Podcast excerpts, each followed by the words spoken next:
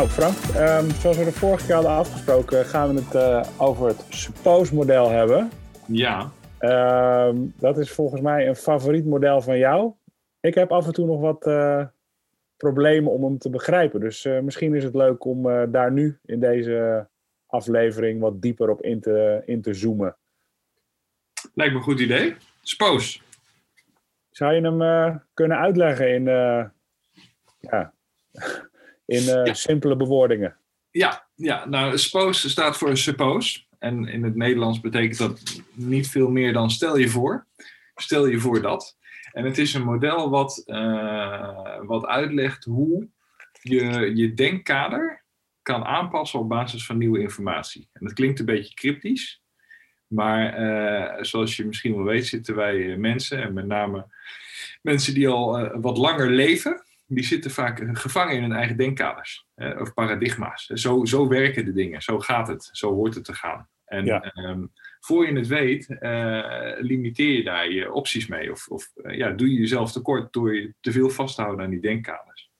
Dus, en daar gaat uh, het model over. Met andere woorden, dat als je de hele tijd tegen jezelf zegt: dit is nou eenmaal hoe het gaat, je ook vrij moeilijk tot nieuwe creatieve oplossingen kunt komen.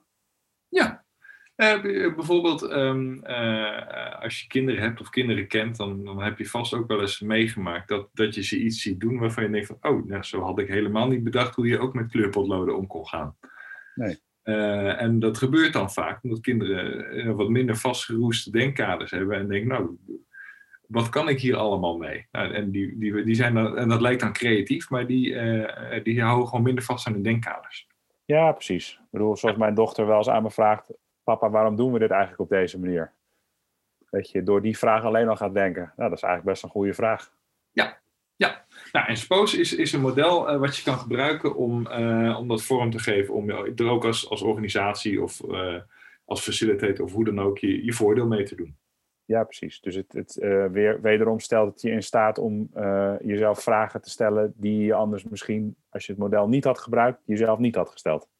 Ja, ja, okay. ik denk dat de belangrijkste vraag dan is, uh, maar, maar, stel je nou voor dat het toch moest, of dat het wel kan, of dat uh, zoiets. Een beetje een, een uitdagende vraag. Dat, uh, dat is waar Spoos over gaat. hey, en um, ik kijk hier nu naar het model, wat ik heb het hier voor me liggen. Um, maar kun je, zou je misschien de onderdelen van het, van het, van het model kunnen, kunnen beschrijven? Ja, ja, je hebt, uh, het model begint eigenlijk bij, bij het huidige paradigma, het bestaande paradigma of het bestaande denkkader. En daar komt nieuwe informatie op af. En dat, uh, dat heet dan een encounter. Hè? Dus het, het, bestaande paradigma komt in contact met nieuwe informatie. Ja. En uh, dan, kan er van, dan kunnen er een paar dingen gebeuren. ding 1 wat er kan gebeuren is dat het bestaande paradigma zegt van ja, maar hier doe ik niks mee, want zo werkt het allemaal niet. Nou, dat is een beetje hoe hè, je onbewust, denk ik, ook heel vaak dingen afserveert. Ja. Een, uh, een andere manier, maar er staat ook meteen een, een dikke streep bij de pijl, is dat je uh, die nieuwe informatie gebruikt om je om mee te nemen in je huidige paradigma. Dus dat je je bestaande paradigma gewoon aanvult met die nieuwe informatie, zonder er verder over na te denken. Kun je daar een dus, voorbeeld van geven? Nou, uh, um, dat is wel lastig om een voorbeeld te geven. Mensen die klakkeloos van alles aannemen. Ja, precies. Uh, zonder meteen politiek te maken. Maar wat je natuurlijk veel ziet bij uh, populistische partijen, die verkopen een bepaald standpunt aan ja. mensen dat er makkelijk ingaat. En wat die mensen vaak niet in de gaten hebben, is dat je een heleboel dingen bijkoopt. Uh, waar wat minder reclame voor wordt gemaakt door die populistische partij. Snap je? Precies. Ja. Dus je ja. kiest, ja, dat lijkt me een goed idee. Je neemt alles gewoon klakkeloos over. Dat is over het algemeen geen verstandige keuze. Nee. Nou, je raadt het al, er is een verstandige keuze. Jo. Het is niet het buitensluiten of het klakkeloos aannemen, maar die nieuwe informatie gebruiken om je voor te stellen hoe het eruit zou zien als je dat onderdeel laat zijn van datgene wat je doet of wat, wat, datgene wat je waar vindt. Ja, precies. Dat is spookspelen. Dus stel je nou voor dat we deze nieuwe informatie pakken en het verwerken in hoe we het altijd doen. Hoe zou het er dan uitzien? En dat leidt soms, niet altijd, leidt dat tot nieuwe inzichten. En die kun je vervolgens gebruiken om je bestaande denkkader uh, uit te breiden, te, te incorporeren in uh, datgene wat je al doet of gelooft. Oké. Okay. Nou, dit klinkt wel een beetje, een beetje theoretisch, denk ik. Nou ja, de, de, wat, wat, wat wel interessant is, is dat het je een mogelijkheid geeft om eh, buiten de gebaande paden te kijken. En Ja. je ziet natuurlijk dat heel veel organisaties oplossingen zoeken in de structuren zoals ze al in elkaar zitten. Dat klinkt misschien ook een beetje cryptisch, maar ehm, nou, dat is natuurlijk volstrekt logisch, want dat zijn de structuren die je hebt staan. Dus in die richting ga je de oplossing ook zoeken. Eh, maar er is een reden waarom je er soms niet uitkomt. En dat is namelijk omdat die structuren die er zijn geen oplossing bieden. Dus dan kan dit model en alles wat je ermee doet natuurlijk helpen om ervoor te zorgen dat je nieuwe informatie die constant op ons afkomt hè, in de wereld. Hè, want er verandert, eh, nou, zoals iedereen zegt, hè, de wereld verandert eh, constant. Dus die nieuwe informatie komt constant binnen. Dan kan dit model je natuurlijk heel mooi helpen eh, om te kijken wat je met die nieuwe informatie kan of moet doen. Dat klopt. Ja, ik, ik heb wel een aardig voorbeeld. Misschien helpt het een beetje om het wat, wat meer tot leven Ja. te wekken. Ik heb ooit een keer gewerkt met een klant, dat was een hypotheekverstrekker. Ja. En eh, die hadden een probleem. eh, ze hadden ze geformuleerd als we willen weer gaan groeien. We willen ons marktaandeel weer laten groeien. En dat lukt niet. Ze, liepen tegen, eh, ze konden niet precies aanwijzen waarom, maar ze liepen tegen de grens. En ze, kregen gewoon zichzelf niet verder gegroeid. En in die sessie kwam op een gegeven moment naar voren. Er was nieuwe informatie voor ze. Jullie proberen eigenlijk twee dingen in één bedrijf te doen. Jullie proberen en de goedkoopste te zijn, dus mee te doen met alle prijsvechters. En jullie proberen ook de beste service te leveren. Ja. En eh, dat kan niet samen. Hè? Want als je de goedkoopste probeert te zijn, ja, dan moet je bijvoorbeeld bezuinigen op je, eh je callcenter medewerkers. Die wil je natuurlijk niet te lang aan de telefoon hebben hangen. En, eh, en al dat soort dingen. Nou, in eerste instantie zeiden ze, nee, dat is onzin. Want dat moet, hè. We moeten, we moeten op prijs concurreren en we moeten de beste service leveren. Anders hebben we geen eh, bestaansrecht. Maar daar hebben ze niet mee weg laten komen. We hebben ze gevraagd om in een aantal groepen, en twee groepen heel specifiek, te gaan kijken van hoe zou het er nou uitzien als je je bedrijf helemaal inricht op service. Totaal op service. Dat, dat je prijs gewoon buiten beschouwing laat. Het mag kosten wat het kost. Maar service is het aller, aller, aller, aller, allerbelangrijkste. Hoe zou het er dan uitzien? Dus stel je eens voor als je dat zou doen. Precies. En de andere groep die kreeg de opdracht: stel je nou eens voor dat je rukzichtloos voor prijs gaat. Jullie worden de allergoedkoopste. Jullie vechten iedereen de markt uit omdat jullie de beste prijs hebben. Hoe zou het er dan uitzien? Nou, die groepen kwamen allebei laaiend enthousiast terug. Want die hadden allerlei ideeën. Zo zou het kunnen werken, zo zou het kunnen werken. Eh, maar ze wilden niet kiezen tussen die twee.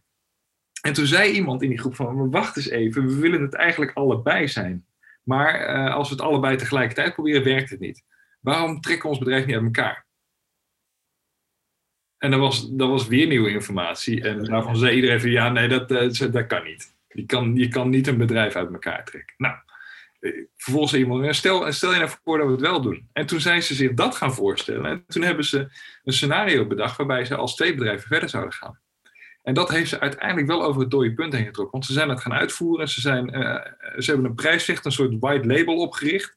En ze zijn zelf verder gegaan onder, het, onder de merk wat ze al hadden, maar volledig ingericht op service. En ze zijn beide bedrijven hebben ze weer kunnen laten groeien. Dus dat was een eh, ontzettende paradigmaverschuiving voor ze. Omdat ze bereid waren om hun denkkaders even los te laten en te zeggen: ja, we, we kunnen het niet allebei zijn. Oké, stel je nou voor dat we dat inderdaad niet meer proberen. Hoe zou het er dan uitzien? Dus dat was een, een ultieme, en ik wil niet zeggen dat alle dingen waarbij je spoos toepast, dat je dan meteen je bedrijf in tweeën hakt of wat dan ook. Maar het is wel een mooi voorbeeld, denk ik. Ik vind het een heel mooi voorbeeld, want het is me eigenlijk best wel duidelijk. En eigenlijk Ja. is, het, ehm, is het ook eigenlijk wel de essentie van, als je kijkt naar wat wij met groupmapping doen, is dat eigenlijk ook wel eh, de essentie van wat we doen. Ervoor zorgen dat je geconfronteerd kunt worden met een nieuwe realiteit en daar een model en een, eh, en een ontwerp op, eh, op, op, op bouwen. Ja. Mooi. Maar het is altijd wel lastig om, om, om mensen in die stand te krijgen. En zeker wat, eh, en mensen die wat ouder zijn, zoals wij, Tom. Ja? Ehm, eh, we zitten best wel vaak vast in zo, zo moet dat en zo moet dat niet. Ehm, en wat, wat ik denk ik wel, eh, het zou misschien een goede tip zijn als je een groep eh, echt eh spoos wil laten spelen. Stel je nou eens voor, dan moet je even weg, denk ik, van de discussies die ze altijd al hebben. Of misschien moet je wel weg van helemaal van discussies en moet je ze iets laten bouwen of iets laten vormgeven op een, of op een andere manier laten benaderen, zodat ze ook op een andere manier ermee aan de slag gaan. Ja, en ik, ik denk ook wat wel belangrijk is, is dat je, ehm, eh, ehm, en dat zit natuurlijk ook in onze methodologie ingesloten, is dat je ze voldoende laat, in onze taal, dat je er voldoende scan geeft over eh, wat zijn nou andere mogelijkheden, waar gebeurt het ook op een andere manier, om ervoor te zorgen dat je die hersenen een beetje losmaakt. Ja. Ehm, zodat ze niet. Ik denk dat het niet werkt als je iemand vanuit het niks in één keer suppose laat spelen. Ik denk dat je mensen moet laden, Ja. mensen moet inspireren. Ehm, waar ik laatst wel mee achter gekomen is, ik denk dat je mensen heel moeilijk kunt motiveren. Want dat moeten mensen uiteindelijk zelf doen. Maar ik denk dat je mensen wel kunt inspireren. En op die manier ze zichzelf kunt laten motiveren om het op een andere manier te doen. Ja. En ik denk dus dat die aanloop naar een suppose daarin wel belangrijk is. Ja, absoluut. En ook de manier waarop je vragen stelt. Ik denk dat een van de leukste manieren om vragen te stellen, dat hebben we allebei wel eens gedaan in sessies, is scenario spelen. Stressing scenarios noemen we dat dan. Of eh, Ja. verstrekkende scenario's. En dan vragen we mensen op het eerste gezicht iets waarvan ze zeggen, ja, maar dat, dat gaat echt nooit gebeuren. En juist door dingen zo extreem te maken, hè, in het voorbeeld van die hypotheek eh, verstrekken van eh, alles mag aan de kant voor prijs. Eh, juist door dat zo extreem te maken, beginnen ze zich dat ook voor te stellen. Want dan wordt het leuk, dan wordt het een spelletje. Oh, maar wacht even, dan kunnen we dit en dan kunnen we dit. En dan gaan die creatieve eh, eh, Ja. stukjes, die komen er dan ook in. En daar wordt die pas interessant eigenlijk. Ja, ik heb wel gemerkt dat je wel heel goed moet nadenken welk stretching scenario, zoals je dat noemt, hè, welk, welk verstrekkend scenario je dan neemt. Ja. Want het moet natuurlijk wel in lijn liggen met datgene wat de organisatie wil bereiken. Eh, ik heb eh, laatst een vriend van mij geholpen eh, met het ook nadenken hierover. En die had lukraak wat van deze scenario's genomen, omdat, die, ja, omdat ze wel leuk klonken inderdaad. Maar Ja. hadden verder niet heel veel te maken met datgene wat die afdeling op dat moment wilde bereiken. Dan blijft het nog steeds een leuke oefening. Maar ik denk dat je, als je kijkt naar het suppose-model, die nieuwe informatie die je toevoegt, als je die terug kunt laten komen in dat, in dat verstrekkende scenario, ik denk dat je dan echt waarde gaat toevoegen aan het creatieve proces wat mensen hebben. Ja, ja, ik denk dat dat hem is inderdaad. Dat je die, die nieuwe informatie, dat je die op een bepaalde manier extreem maakt.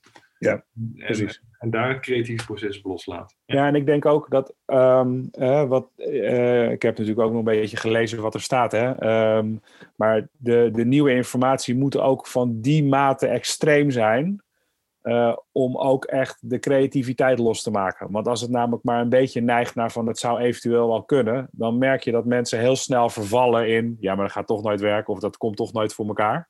Terwijl als je het heel extreem maakt, ja, dan weet je per definitie al dat het waarschijnlijk nooit zal gaan gebeuren. Maar dan kunnen mensen veel makkelijker op een of andere manier, veel makkelijker die stap nemen. En Ja. zich toch gaan voorstellen hoe het dan eruit zou kunnen zien. Ja. Dat is wel grappig. Klopt. Ja. Dus dat, ja, eigenlijk, ik denk dat dat een, in de notendop zo moeilijk is, het model dus eigenlijk niet. Nee, nee, nee. Maar wel een redelijk fundamenteel model dus. Ja, ik, ik denk dat het heel belangrijk is. eh, omdat, eh, eh, maar dat is dan misschien persoonlijke overtuiging. Volgens mij, naarmate je opgroeit, leer je het ook steeds meer af om spoos te spelen. En dat is eigenlijk jammer. Het zou dus eigenlijk een oproep zijn aan één ieder. Om in ieder geval één keer per dag jezelf de vraag te stellen. Stel je nou voor als ik dat wel zou doen. Of stel je nou voor als ik dit zou doen. Wat zou dat me dan kunnen brengen? En wat zou ik dan moeten doen om daar te komen? En dat betekent wel dat je dus bewust, je moet bewust moet zijn van de momenten waarop je uit gemakzucht of uit overtuiging nee zegt tegen iets waar je misschien ook wel ja tegen kan zeggen. Ja, precies. Die momenten die moet iedereen wel een keer herkennen. Interessant. Ja. Mooi. Hey, ehm, waar gaan we het de volgende keer over hebben? Ehm, volgens mij gaan we het de volgende keer hebben, maar als je iets anders wil, moet je zeggen hoor, over het Creative Process Model. Ja, dat is wel een, eh, een model wat er heel vaak eh, bijgepakt wordt en uitgelegd wordt. Ja. Ik heb wel, ik heb wel zin om daar eh, even wat dieper op in te gaan. Nou, dan heb ik er ook zin in. Doen we Mooi. dat. Goed. Spreek je volgende keer. Later.